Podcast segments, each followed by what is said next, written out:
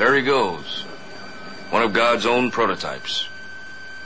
A high-powered mutant of some kind never even considered for mass production. Too weird to live, and too rare to die. Welcome to episode 18 of the Digital Freemason Podcast for Monday, March 7th, 2006. I'm your host, Scott, and I'll be taking you along on my journey through the world of short Masonic educational papers.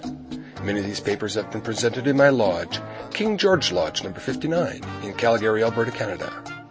I want to thank you for having downloaded all these podcasts. As part of the unexpected popularity, I've had to make some changes to our website hosting arrangements. And I want to send out a heartfelt thanks to all the officers and members of my lodge for underwriting the additional costs of hosting this website. We're now positioned to continue the exponential growth rate and uh, our lodge views this as a, uh, a, public service to the craft as well as uh, everyone who's interested in uh, Freemasonry as well. And we hope that this is just one of those tools that we can use as speculative Masons in a modern age. This week's topic comes to us from, from Brother C.E. Port and is titled Aspects of Apprenticeship. Originally published in 1973, it takes a look at the difference between apprenticeship of yesterday's operative Masons and today's speculative Masons. So, without further fanfare, sit back, enjoy, and let's get a little learning underway. How fortunate we are in the modern times, or are we? Our period of apprenticeship to the craft in speculative masonry is now quite short. In the older days, the operative masons, it was no easy task for a man to become a Freemason. He had to win the right by hard work, technical skills, and personal worth.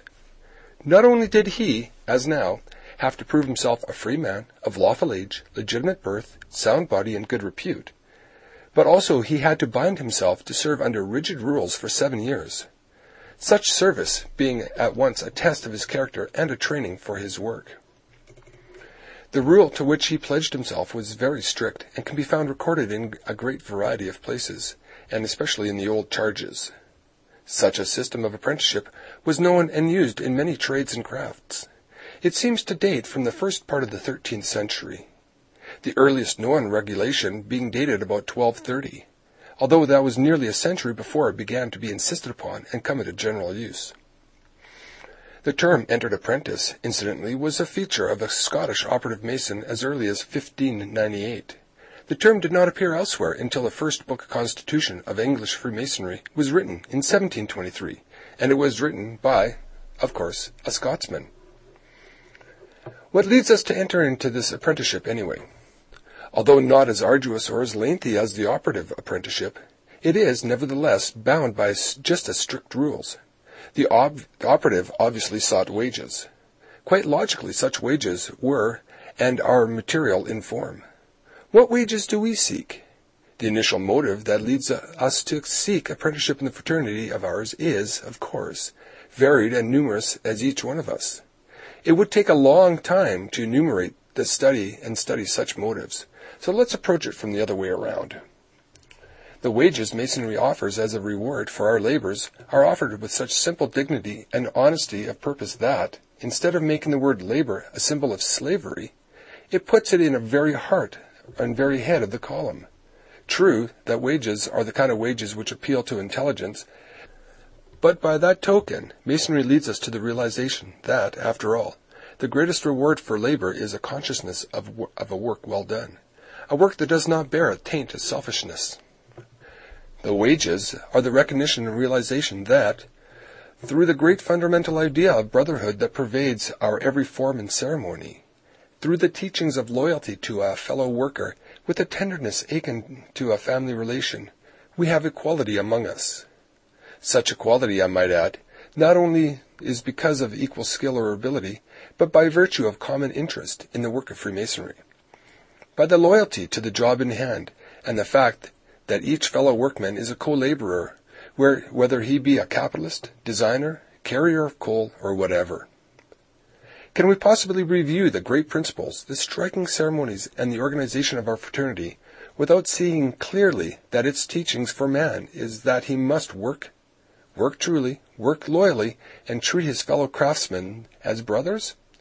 Dare we say that the realization of this, our wages, has no meaning in the present world of the unrest? These, then, are the wages of Masonry. The light shed on the subject of a proper relationship between our fellow man and ourselves. The ability to judge ourselves before we judge him.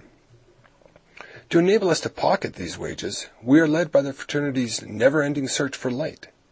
This thought runs all through our ritual. One of the first requirements called for is for the apprentice to be to state a desire for knowledge. Also, more than once we have been reminded of the first question asked after we became a Freemason. None of us will ever forget that moment. We were told that we stood on the threshold of a new life. We were assuming new duties. We were brought to realize that to fulfill these duties and thereby eventually earn our wages, we needed light. How much light we did not know. The road we were about to travel was a strange one. Light, we must have it. It was and it was given to us. It lit the path, but only for a little way. But it was enough, so we took that first step. In doing so, we became apprentices. Our quest for knowledge had begun. The lodge, in a very real sense, became a school. Our brothers its teachers. Many lessons were to be taught. Apprenticeship then opens our minds to realize that the Masonic way to our wages is through precepts caught by symbology.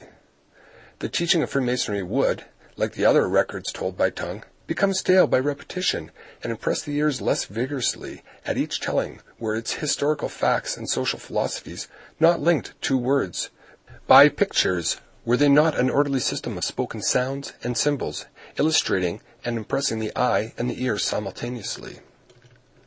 The apprentice is doubly reminded by this happy union of speech and things seen of ideas of the institution. However seldom he hears the masonic tale its frequent contact with the symbols will reiterate the facts and their meanings. The apprenticeship learns that Freemasonry is, to use its own definition, a system or science of morality, veiled in allegory and illustrated by symbols. But an allegory is nothing else but a verbal symbolism. Maybe the definition would be more easily understood if it was termed a science of morality developed and taught by the ancient method of symbolism. This adoption, in its entirety, of the method of instruction by symbolism gives Freemasonry its whole identity. This attractive form has always secured the attachment of its members and assured its own perpetuity. Indeed, the Mason soon realizes that its ritual is consecrated, not invalidated, by its age, and is no less relevant to modern life than the rituals of the law courts, the universities, or any public body. Still further, the apprentice finds that Freemasonry is the ancient greater mysteries in disguise. Its simple emblems the repository of the highest wisdom of the ancient world. Hopefully, his desire to rescue and expound those mysteries to his own good is aroused by his first labors in the craft. Let me quote a very eminent Freemason's words. It began to take shape itself to my intellectual vision in something imposing and majestic solemnly mysterious and grand. It seemed to me to be hidden like pyramids in their grandeur and loneliness, in whose yet undiscovered chambers may be hidden, for the enlightenment of the coming generations, the sacred books of the Egyptians, so long lost to the world, like the Sphinx, half buried in the sands, in the symbolism which, and its spirit of brothers, are its essence. Freemasonry is more ancient than any of the world's living religions, so I came at last to see its symbolism as its soul. So the apprentice, as did the great man who said these words, then began to discover a faith deeper than all creeds, larger than all sects, and begins to renew himself the humanizing educational and spiritual force by looking upon the luster of its symbols of high and gentle wisdom. It appears to me that the symbolism of the entered apprentice degree encompasses the essence of every Masonic lesson. An entered apprentice is a Mason. The remaining degrees are nothing more than an elaboration, having complied with several requirements, and therefore qualifying for apprenticeship.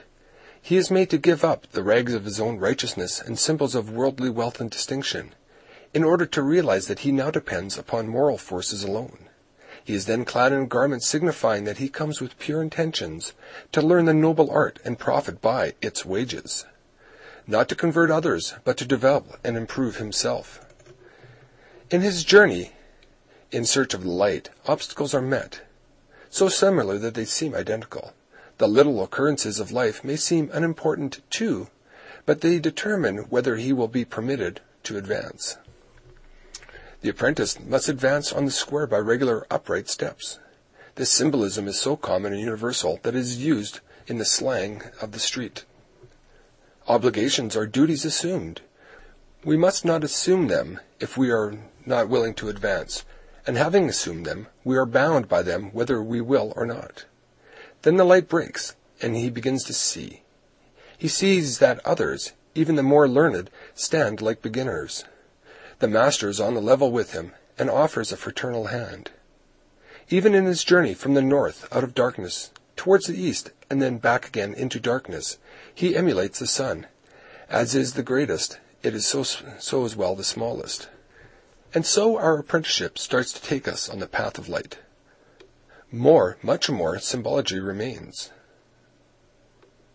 Let me just leave you with a Masonic poem I found in my travels. It is uncredited, with an author in the book where I found it, but is entitled The Apprenticeship Degree, and I think it is quite apropos. Through midnight dark I feebly grope my way, oppressing with fear. I dread to go, and yet I dare not stay, with danger so near.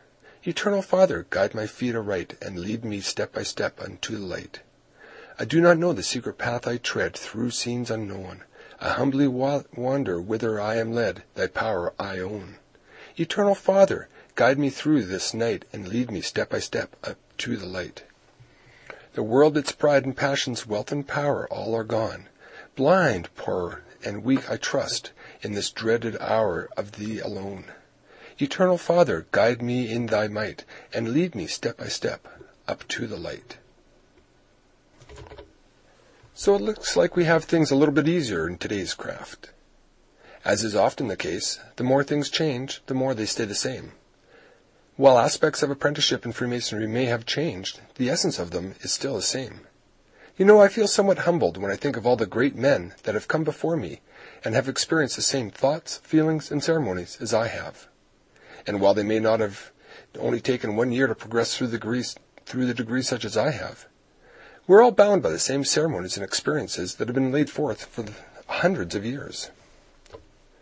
As a side note to this week's podcast, I'd like to take a moment to congratulate Brother Mike Mayo, who was raised to the sublime degree of a Master Mason on February 21st this year at the Harry A. Hausman Lodge, number 117, in the Bristol Borough.